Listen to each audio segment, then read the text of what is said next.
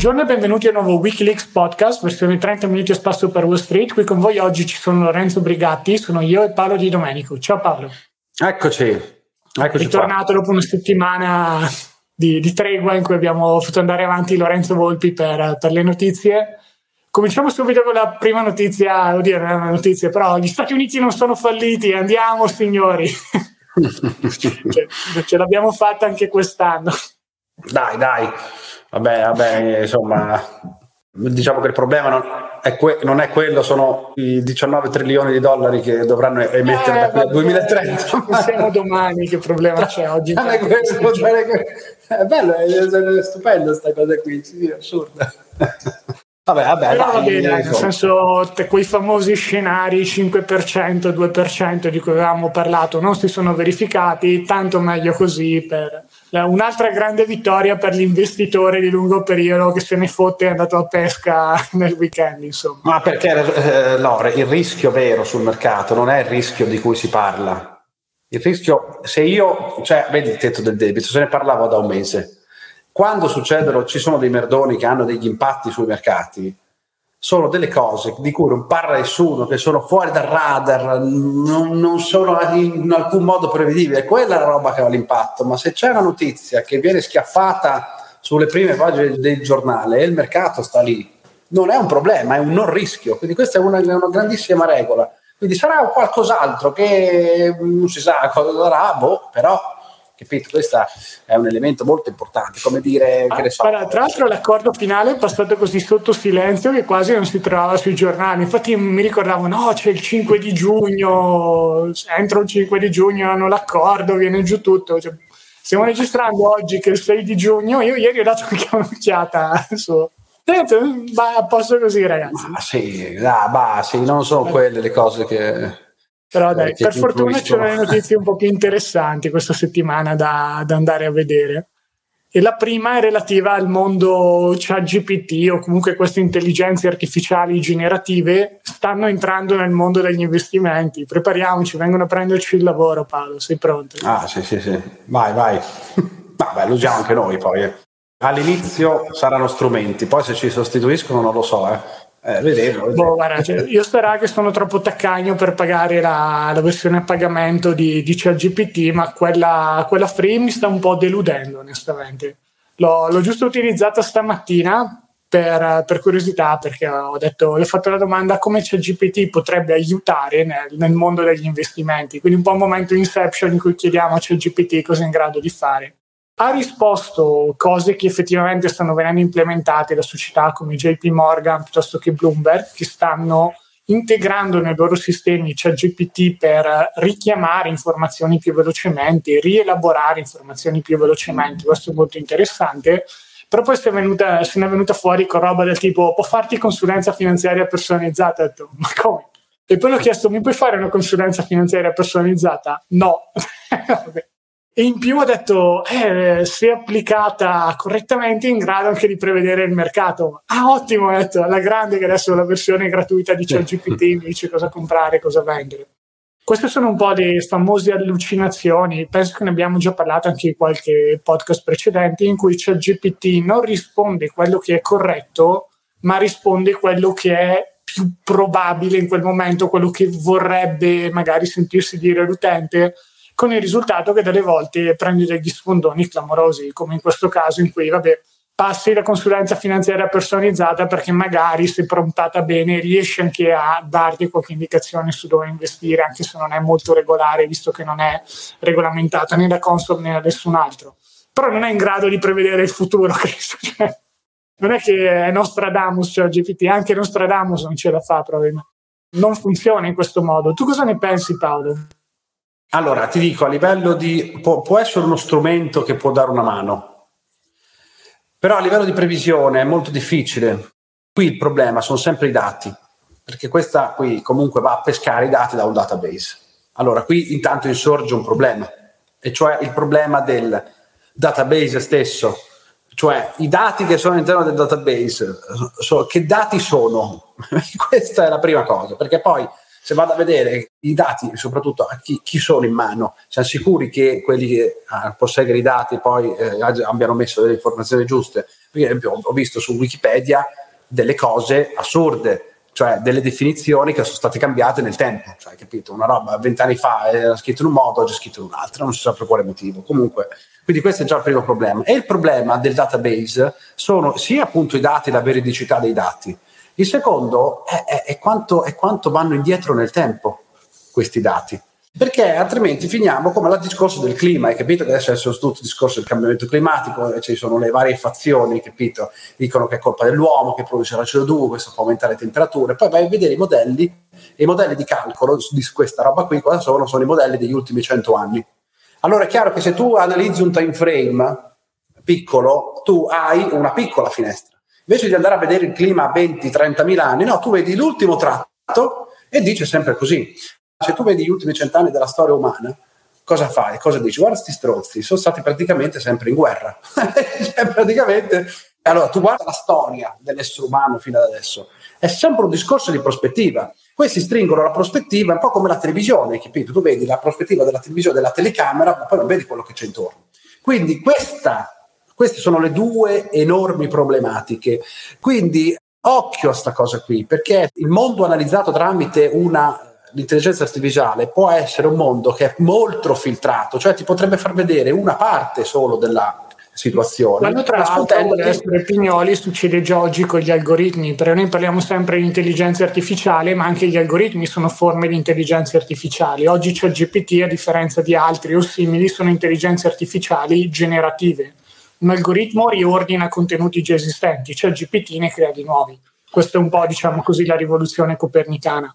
Però di fatto se i dati che sono stati utilizzati per alimentare CGPT non sono buoni è un problema. Se ci sono degli eventi nuovi imprevedibili, cigni neri di Taleb è un problema perché CGPT difficilmente riuscirà a prevedere un cigno nero. Per definizione i cigni neri non si prevedono guardandosi indietro, vedendo gli eventi storici. Anche Taleb l'ha detto in modo carino, ha fatto qualche ricerca su un autore oscuro che conosco, conosce lui e pochi altri, ha detto ok, fammi, dimmi chi è questo autore, fammi il riassunto di una sua opera. Siccome era uno di quegli autori così oscuri che non c'era una, un riassunto estensivo su internet, cioè GPT si è messo ad inventare cose sul libro di, di questo autore. Questo è un po' il problema se si vuole utilizzare CGPT in modo super operativo, nel senso come operatività sui mercati se alcune aziende, tra cui anche quelle finanziarie, la vogliono integrare invece con funzione di customer service, a me sembra già molto interessante come cosa, perché i chatbot di oggi sono una merda, tanti consulenti umani con cui si va a parlare sono umani, quindi non possono avere a che fare sempre con una marea di, di gente che è scortese, ignorante, non è, magari c'è GPT e questo non gli interessa nulla o chi per lei possono essere implementate in questo modo e creare qualcosa di interessante. C'era un ultimo aspetto che volevo sottolineare su questa cosa.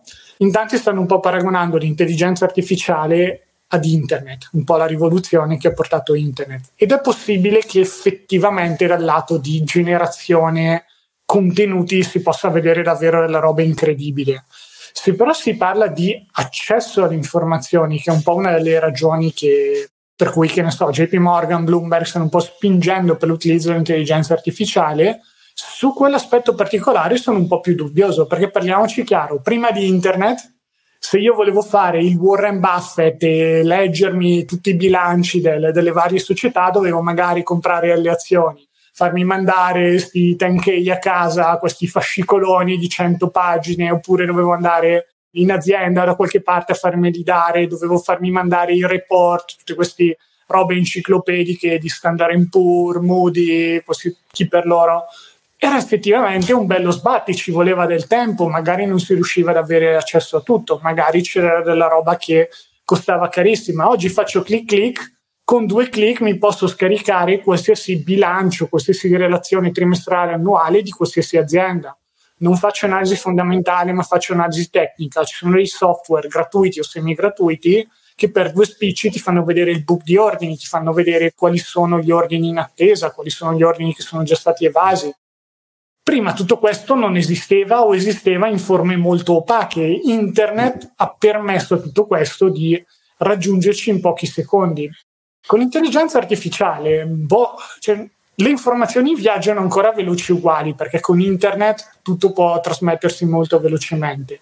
Sulla rielaborazione invece si rimane sempre un po' in balia della bontà dell'intelligenza artificiale. Se ottima, effettivamente sia un enorme vantaggio perché ti rielabora informazioni, ti mastica dati, ti arriva a conclusioni e qui magari un umano servirebbero delle ore, cioè GPT ci arriva in due minuti, manda l'ordine all'algoritmo e poi si vola. Ma no, non è provato che funzioni così perché non esiste ad oggi un tipo di intelligenza generativa specializzata su tesi di investimento e quelle generaliste si racavano piuttosto male. E ho testato sia GPT 3.5 che 4, cioè, vanno a riprendersi magari quando si parla di azioni, tante azioni tech, perché? Perché nel, nello scraping, nella raccolta dati che hanno fatto su internet per portarsi a casa più informazioni, c'erano valanghe e valanghe di testo su Nvidia, Amazon, Facebook, Google e tutte queste società, c'erano magari due righe sulle società oscure che però sono degli ottimi investimenti perché sono in business eh, che stanno per esplodere, perché sono piccoline o in nazioni dove magari non hanno i riporti in inglese. Ci sono tutte queste variabili da considerare. Quindi non, non so se dal lato di rielaborazione informazioni sarà davvero tutta questa grande rivoluzione.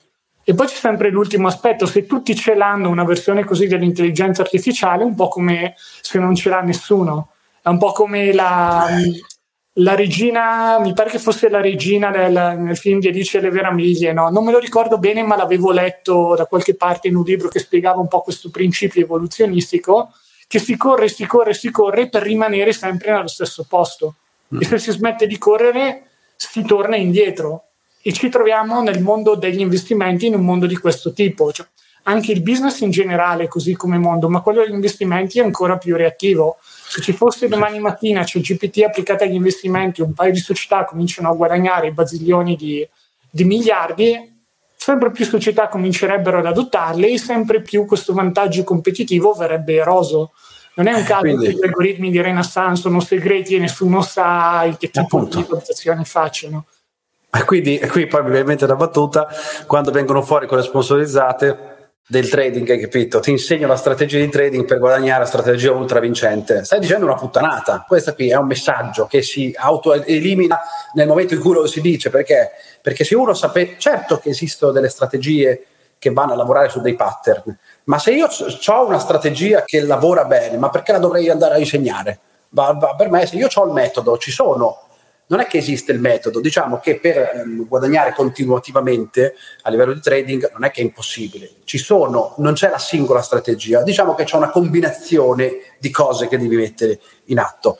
C'è qualcuno che, che riesce a farcela, ma non è che le va a dire, perché nel momento in cui le dice non funzionano più perché se le insegna poi lo sanno tutti e se lo sanno tutti eh, viene scoperto il giochino. Quindi quella roba lì ti insegno il metodo, è sempre questo discorso che si punta sulla singola cosa, capito? La singola, cioè la singola cosa che ti permette di... Non esiste questa roba qui, esiste un discorso di strategia che si può mettere, però appunto legandomi a questo discorso, non, come dici tu, nel momento in cui si viene a scoprire che una cosa funziona, poi capirai con la propagazione dell'informazione che c'è oggi nel giro di due ore nel giro di due ore, non, è, non due anni, la sanno tutti e la roba boh, sparisce nel momento in cui la direi che c'è un'eccezione a questa regola, a volerci pensare bene. Sono le strategie che funzionano nel lunghissimo periodo. Per ad esempio, uno potrebbe dire: ma quindi se nessuna strategia di investimento funziona sempre perché ad un certo punto smette di funzionare, che senso ha quando voi ci dite sempre investite in ETF ben diversificati, PAC, orizzonte di lungo periodo? La ragione per cui questa strategia tende a funzionare nel lungo periodo e personalmente penso che continuerà a funzionare è che ci sono troppe poche persone che la portano avanti con continuità perché magari se uno rimane nella sua eco chamber, dove, nella sua bolla dove tutti dicono sì, compriamo tre ETF ben diversificati e poi andiamo al mare, si convince che poi tutti investono così, però basta uscire da quella bolla e nessuno investe così a livello di privati, ma facciamo un ulteriore passo in avanti Parliamoci in modo chiaro, quanti investitori istituzionali hanno orizzonti temporali di vent'anni? Ve lo dico io, quasi nessuno. Forse qualche family office, piuttosto che quelli che gestiscono i fondi delle università, che quindi cercano di avere orizzonti temporali più lunghi. Ma in realtà tutta questa gente, anche fondi pensione, fondi pensione boh, un po' lì lì, però sono un po' borderline fondi a gestione attiva, tutti gli hedge fund, tutta questa gente, no? non guardano i vent'anni, guardano i prossimi tre mesi, anno proprio a stare veramente larghi perché devono fare meglio della loro concorrenza oggi. Il bonus non lo prendono tra vent'anni, lo, lo prendono fra tre mesi, tra un anno, e quello è il loro orizzonte temporale. Quindi per paradosso non importa quanto questa strategia venga diffusa o quanto voi la sentiate, fino a che tutto il mondo della finanza istituzionale non si metterà a dire ok, investiamo anche noi per i prossimi 25-30 anni e ce ne fottiamo, continuerà a funzionare perché anche se conosciuta il numero di persone che la usano, o meglio il numero di capitali impiegato in questo modo, se vogliamo essere più precisi, è comunque molto basso rispetto a tutto il capitale che gira e che si muove. Ma viene sempre fuori quella diatriba quel discorso, ah la bolla degli ETF, gli ETF sono in bolla, non si sa che cazzo significa questa cosa qui, poi vai a confrontare tra risparmio gestito e ETF, quindi gestione attiva e gestione passiva, gestione passiva è ancora a livelli miseri. 20%, 80% di attivo. Vedi che è sempre un discorso di prospettiva. Allora, noi che siamo operatori, che siamo direttamente sul mercato, vediamo che ah, online ne parlano tutti ormai di questi ETF, quindi ormai lo sanno tutti che basta investire lì sopra e che tuo è il tuo rendimento. Il problema è identificare il tutti. Porca puttana, perché uno dice lo sanno tutti, sì, lo sanno tutti di, di che insieme di persone? Perché quando tu mi dici lo sanno tutti, vuol dire che tu mi stai dicendo che tutti, tutto il mondo degli investitori sa questa cosa. Poi vado a vedere il tutti, il tutti chi è? Il tutti è una piccola parte del complesso, è il tutti di quelli che stanno online, di quelli che investono, perché io poi vado nelle strade, vado e faccio un'intervista e becco mille persone e dico, quello è il tutti. Io non so, io di quelle mille persone in Italia, ad esempio, sono sicuro che 700 di loro manco investono. Cioè, non è che non sanno gli ETF, manco investono, cioè tra gente che non ha la lira, gente che non investe, gente che sta liquido perché non, non sa neanche che cazzo esiste il mondo della borsa, l'ha sentita una volta col Parmalat e basta e quindi pensa che sia tutta una truffa, non mi già vicino. Di quei 300 neanche tutti quelli, perché magari quei 300, l'80% si fanno gestire. Quindi gli ETF non sanno manco che cazzo sono, quindi il tutti il tutti, chi sono il tutti? Sono 100 stronzi su quei 1000, quindi non può essere una bolla. momento pubblicità progresso. Mi è capitato di vedere delle, degli ordini fatti su piattaforme Fineco, perché parlo di Fineco, non abbiamo affiliazioni, però è interessante perché quando si fa un ordine su Fineco si esce tipo un messaggino con l'X% degli utenti, bravo, dei bravo, clienti bravo. di Fineco questo prodotto in portafoglio. L'ETF più famoso di tutti, o uno dei più famosi di tutti, azionario mondiale, ben diversificato, bla bla bla, l'ho visto due volte. La prima volta aveva tipo l'1,5% esatto. e la seconda era arrivato al 5 o 6-7%. Ho detto, ah, però è Quello cresciuto è tanto rispetto a prima. Qualsiasi ETF che non fosse quella roba lì mondiale, super ben diversificata, di cui anche noi ne parliamo tanto, se ne sente parlare tanto, 0,2, 1. Chi sono gli altri? Cioè, vuol dire che il, restante 95, 96, 97% dei clienti Fineco è in roba di fondi. Quindi dove cazzo sta sto discorso della bolla sugli ETF? Non esiste. Poi lì la sfida infatti non è tanto, allora è sicuramente lo strumento per, perché per, la prima regola per guadagnare sul lungo termine è azzerare i costi, perché voglio dire, se tu hai un 3% di rendimento e poi c'è un 3% di costi, cosa stiamo parlando? Ma quello, il piano è sapere mixare gli strumenti, perché tu dici è, un, è anche un discorso di strumenti, e cazzo se è un discorso di strumenti. Non basta mixare gli ETF a culo, perché io posso anche avere delle, a livello di cucina, prendo uno chef, gli do 8-9 ingredienti della Madonna, poi però quando lui ha cucinato il piatto io gli sverso 3 kg di sale. Lui può aver usato tutti gli ingredienti più buoni al mondo di qualità, ma se gli sverso 3 kg di sale, può essere anche il eh. sale rosa dell'Himalaya con, che, mi, che, mi, costa 30, 300 euro un sacchetto da, da un chilo, ma gliel'ho distrutto il piatto. Allora, quella stessa... Esatto, però è anche dura recuperare da questo tipo di errore. No, non recuperi più, esatto, eh, togli il sale, ah voglia, ormai è piatto andato, puoi anche, eh, puoi anche, mi puoi anche aver usato i tartufi da 1000 euro al, al chilo, poi ho capito, ma però non esiste questa cosa qui. Quindi qui gli ETF vanno mixati in un modo perfetto, vanno scelti gli ETF giusti, quindi ETF giusti, cioè ma prima inteso il discorso del costo, che ci sono degli strumenti che, fanno, che replicano effettivamente gli indici o degli indici obbligazionari, materie prime, quello che è, che costano 0, poi mixarli in base al proprio obiettivo, in base alla propria strategia e tenerli per un termine degno, cioè inutile che io faccia una strategia ETF e poi il mio termine è 12 mesi, 18 mesi, deve essere di lungo termine. Questa roba non è facile, quindi il tutti conoscono questa roba qui, no, sono die- il 10 per no, forse anche me, adesso tu hai, hai tirato fuori solo Finec, però sì, le percentuali sono quelle, 5-10% a livello italiano, chi è che conosce questi cazzi di ETF? 5-10% del pubblico di gente che si interessa alla borsa, quindi è molto meno. È come dire, quel partito ha preso il 20%, ho capito, ma non ha preso il 20% del voto degli italiani, ha preso il 20% dei votanti. Ma se i votanti sono il 40% di tutti, quello è il 20% sul 40%, che è molto meno. Capito? C'è un di, di, di, prospettiva di, di, dato. Di, eh, vedi, è così, è così, però comunque, quindi non c'è nessuna bolla di ETF e non, non so se c'è una bolla sulla, sull'intelligenza artificiale, ma lo scopriremo presto. Comunque, c'è qualcosina che sta bollendo su Nvidia, ne abbiamo parlato settimana scorsa. Ecco, sì, sì, sì, che è un po' flirtato. Non, non, ho controllato poi se è rimasta nel, nel, trilione, nel club del trilione oppure no. È lì, eh? È lì, è lì, è agganciato sui massimi, sui massimi storici, come, come Apple, Apple, il nuovo massimo storico due due giorni fa con eh, il discorso del... È eh, esatto. interessante che era un po' la, la, notizia bomba che è uscita l'altro giorno. Vai, vai. Io non ho mai sentito Apple fiatare quando parlava di realtà virtuale, quando c'era Facebook, era molto attivo con Oculus piuttosto che Metaverso. Apple non diceva assolutamente nulla, erano zitti e muti. Boh c'era un po' questa impressione che fosse completamente disinteressata Apple come società allo spazio in realtà virtuale.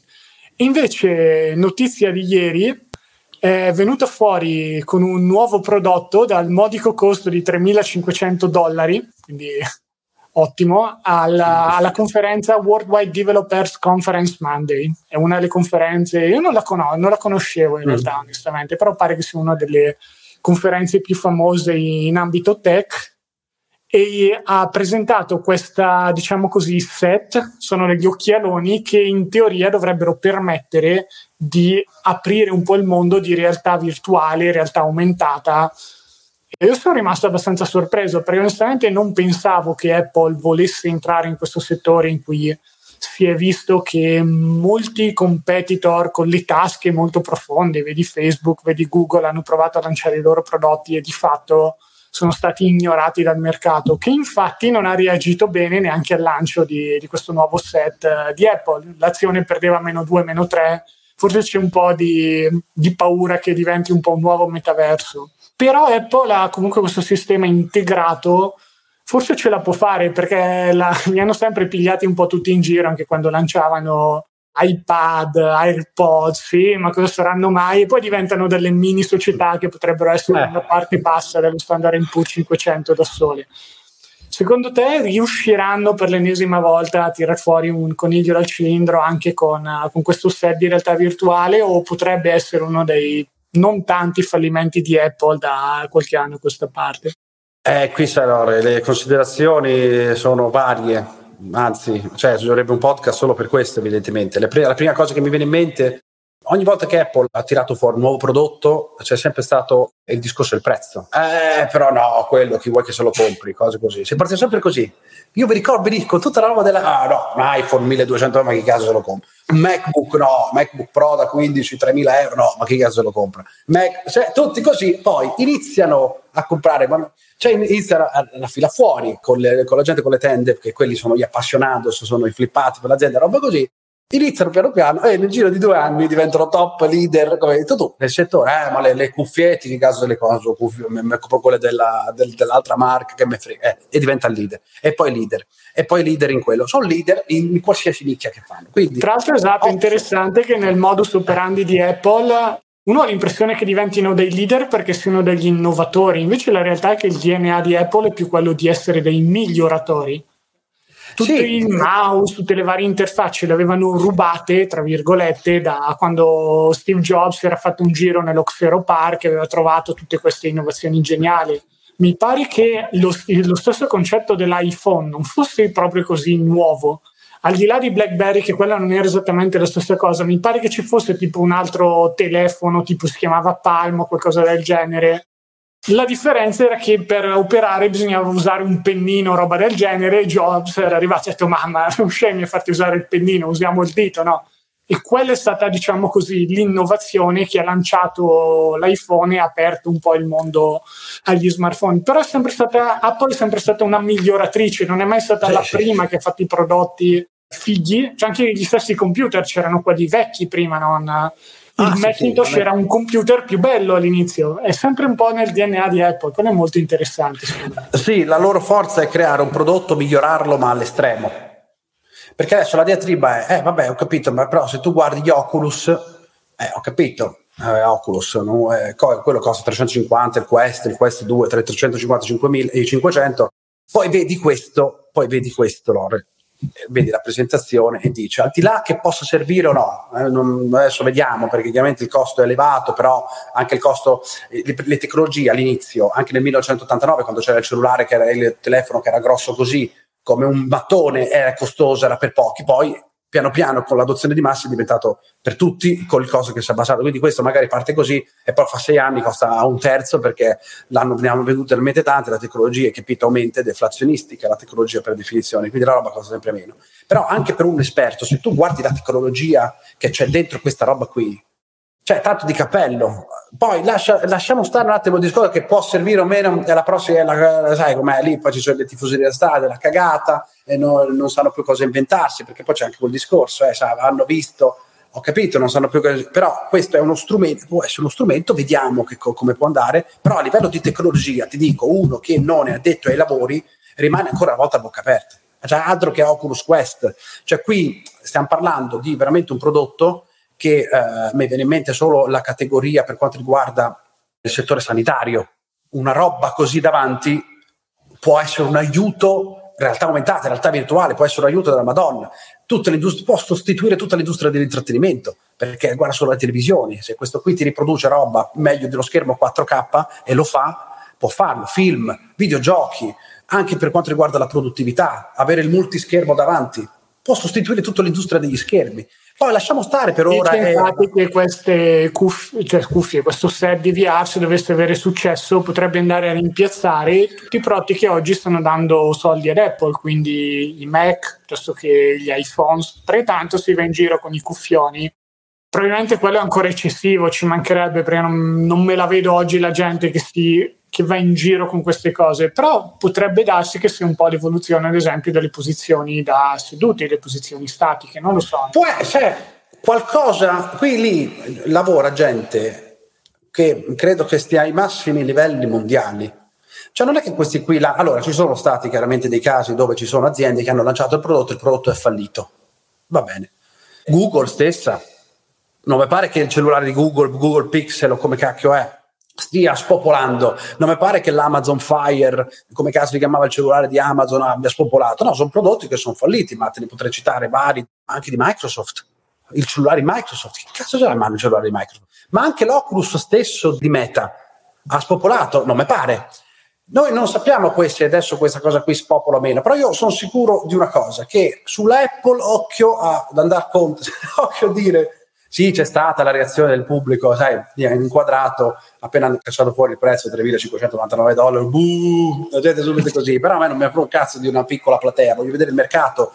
Ma al di là di questo, al di là di questo, io dico che lì dentro ci lavora gente con i controcoglioni che sa soprattutto come funziona la psicologia dell'essere umano. Lì siamo andati oltre lo studio del consumatore. È un po' come il discorso di TikTok, capito? Se tu vai a vedere dietro l'algoritmo di TikTok è per quello che lo stanno iniziando a bannare. Lì dietro c'è una tecnologia perché per capire gli interessi, quanto rimani sul video, capire co- lì l'oculo, quel coso lì di Apple, quel caschetto lì, ha una tecnologia, cioè per sapere l'occhio dove guarda, cioè vuol dire che questo praticamente ti legge quasi nel, ah. nel cervello. Cioè attenzione, cioè qui stiamo arrivando a livelli, io credo che ancora non riusciamo a capire, ma anche sullo stesso discorso che facevamo prima sull'intelligenza artificiale generativa. Noi non sappiamo, secondo me sono cose talmente grandi che possono avere un impatto talmente enorme che attualmente non si può sapere l'impatto che può avere questa roba. Sarei però calmo nel dire no, non prenderei una, una parte per ora, voglio avere un po' di tempo per capire che cosa abbiamo a che fare, anche se secondo me non, non possiamo sapere perché è roba talmente enorme, colossale, può avere impatto sulla società, questo sui rapporti umani, su qualsiasi cosa, assurda. Pazzesco come però, questo lo voglio sottolineare, oggi ci siano delle notizie di cui il mondo parla dalla mattina alla sera, eh, tipo il discorso guerra, hai capito?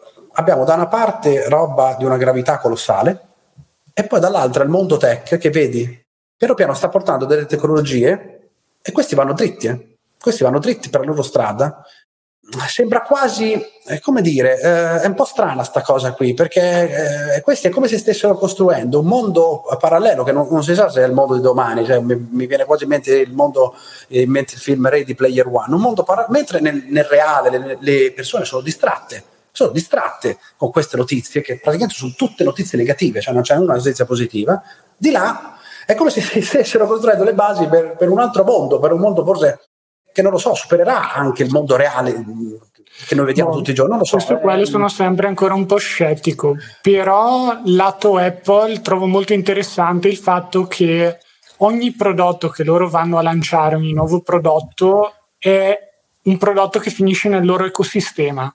Quindi se non c'era nessun ecosistema che c'era dietro le, le, cuffie di Oculus, dietro il metaverso, non c'era comunque un qualcosa di forte, ci potrebbe essere in questo caso una possibilità di successo maggiore nel caso in cui sai che nel momento in cui ti compri sto, sto set puoi accedere a tutti i dati che avevi sul Mac, puoi accedere a tutte le eh. fotografie che avevi sull'iPhone e non devi stare attacca col cavo, fai sbriga, impara cose, fai click, pam, tutto connesso, tutto integrato e può aiutare tanti, quindi vedremo un po' come va a finire. Io rimango sempre un po' scettico, però nel senso sì, è l'inizio, nel senso vedremo un po' sia per le intelligenze artificiali che per eh, Apple nel mondo della realtà virtuale come andrà un po' a finire. Mm. Mi è piaciuto il fatto che non ne hanno mai parlato comunque, però di punto in bianco, boom, sono venuti fuori con questa cosa, se funziona sono più che contenti, se non funziona pazienza, però se sono riusciti a guadagnare così tanto anche dalle AirPods, magari riusciranno perlomeno a non perdere troppo, addirittura a guadagnare qualcosa anche da cose come il set per la realtà virtuale. No, quel discorso di, eh, che hai detto giustissimo, cioè loro puntano molto sull'ecosistema. Allora Apple ha dei prodotti non di fascia alta, ma di fascia super alta. Se tu vai sul sito dell'Apple, c'è il prodotto che costa più in assoluto dell'Apple, dipende dalla configurazione, che è, che è il computer desktop adesso noi siamo abituati ai MacBook, agli iMac che hanno tutto dentro, ok, portatile, roba così, ma loro hanno il case. Cioè, presente che esistono i computer case, quelli che ti puoi praticamente configurare con la scheda madre, con la scheda video. Ecco, loro hanno la loro versione.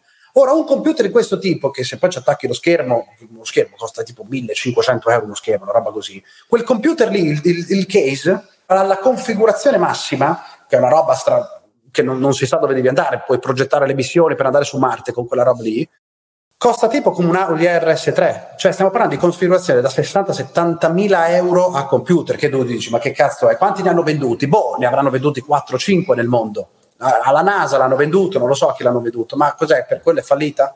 Quindi se qui stiamo parlando di un'azienda comunque che eh, comunque fattura decine di miliardi all'anno, penso che l'utile netto sia sugli 80 miliardi mi pare, non devi ricordare, 450-460 miliardi di ricavi l'anno, di cui quasi 500 miliardi, di cui utile 80 miliardi. Quindi voglio dire, anche se perdono da sto prodotto, allora, allora non, non, si sono lanciati nel discorso del conto corrente remunerato, allora cosa stanno fottendo anche il lavoro alle banche? Cioè ormai è diventata veramente la, la mega corpo che si sta mangiando il mondo, stanno diversificando in tutto e per tutto. Io non lo so se aggireremo tutti col visore, però so una cosa, che questi qui ogni volta che lanciano una cosa eccellono in un modo assurdo.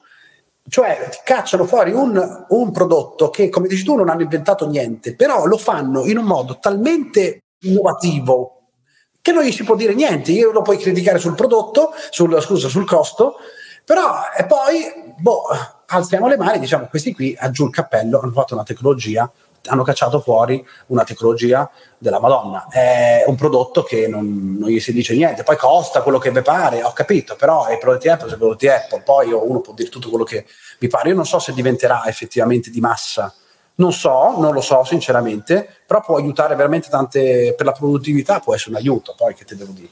Non penso perché che l'abbiano fatto perché si aspettano cosa, un mondo alla, alla Ready Player One col visorino così. Non lo so che tipo di mercato può avere. Può avere solamente un buon, un buon mercato, però non, non è quello. Boh, eh, è un'azienda che comunque innova, gli si diceva, ah, guarda che sono dieci anni che non portate sul mercato un prodotto nuovo, adesso l'hanno portato, sarà questo il punto di svolta? Boh, eh, va a sapere Lore, io non lo so, vedremo, vedremo. Assolutamente. Eh. Per passare alla terza notizia di oggi, perché dai, diciamo che sul mondo tech ne abbiamo parlato tanto, c'è GPT o comunque intelligenze artificiali le abbiamo toccate, di solito la, la, sacra trinità del mondo tech, comunque quando si parlava di mondo tech, perlomeno negli anni scorsi, c'erano le cripto.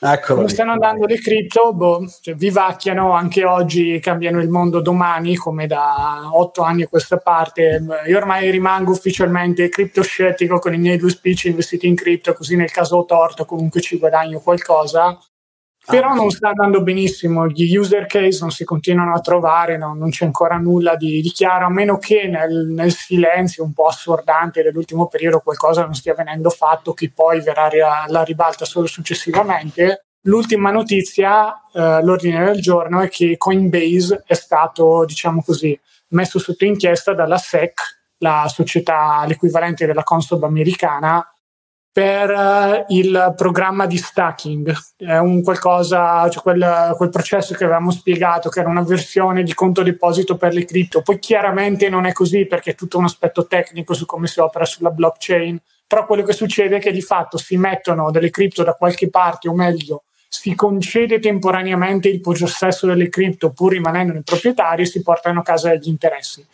Questo meccanismo è stato ritenuto non corretto dalla SEC irregolamentabili dalla SEC perché mi pare che per loro tutto quello che genera interessi possa essere ricadere sotto la giurisdizione della SEC. Morale, adesso Coinbase sta avendo una battaglia legale con la SEC. Non per fare il difensore delle cripto, ma da quello che mi pare di aver capito leggendo anche opinioni terze imparziali, è un po' una di quelle situazioni dove il regolatore, in questo caso statunitense, non vuole venire incontro in modo chiaro alle aziende che operano nel settore, dicendo queste sono le regole, possono essere assurde, possono essere stupide, ma queste sono le cose da fare, fatele, non rompete i coglioni. Invece sembra più una di quelle situazioni dove voi provate a regolamentare le cose, fare un po' per conto vostro. Poi se non vanno bene vi facciamo causa, vi facciamo il paiolo, quindi è un po' un ambiente di business che mi sembra ostile per il mondo cripto. E a quanto pare anche tanti progetti cripto stanno lasciando gli Stati Uniti per questa ragione, per andare in nazioni cosiddette più crypto friendly. Quindi, boh, cioè, no, con, con, tutto il male che posso volere alle cripto, da questo punto di vista capisco come per un sacco di business sia difficile fare business se non ci sono regole chiare su cosa è consentito, cosa no, che tipo di azioni devono essere fatte per mettersi in regola o meno. Dall'altro canto, però, ritorniamo sempre un po' al solito discorso che alla fine, quando si parla di cripto, gli unici business solidi o comunque degni di questo nome che sono stati costruiti negli ultimi dieci anni sono gli exchange, che di fatto permettono di scambiare cripto, quindi è una roba un po' è una roba circolare, non è che le cripto aiutano a fare qualcosa a livello di economia come che ne so, c'è il GPT versione customer service, però quello che si crea va ancora ad aiutare chi vuole comprare e vendere cripto. Cosa, per cosa si comprano e vendono cripto? Boh, perché non credo nel dollaro. Quello continua ancora ad avere poco senso per me. Lato business faticano tanto e anche i business che stanno costruendo li stanno un po' sbattando giù ammazzate. No? Non sembra essere un buon momento, insomma. Boh, tu qualche opinione sul, sul tema cripto, Paolo? Per non mi ricordo che in qualche vecchio podcast dicevi, bah, potrebbero diventare il futuro, comunque qualcosa di interessante, lato blockchain, però di nuovo. Il tempo passa tu... e non, non, si vedono applicazioni forti e sensibili di queste cose. Ci vuole però il caso d'uso, cioè eh, eh, ho capito la blockchain, sì, però non è una cosa nuova, intanto se ne parla da dieci anni, la blockchain c'è da dieci anni, eh, è una cosa, è un po' come l'intelligenza artificiale, sì, non è che c'è da adesso, cioè, dire, poi viene pompato, però ci sono due o tre protocolli che io sto seguendo che hanno delle buone possibilità, secondo me, si parla di protocolli. Però, voglio dire, di adoption, non vedo un ca- che, che, che adoption c'è su Bitcoin? Io non vedo niente di questa roba qui. Dico solo che sono degli eccezionali strumenti di trading.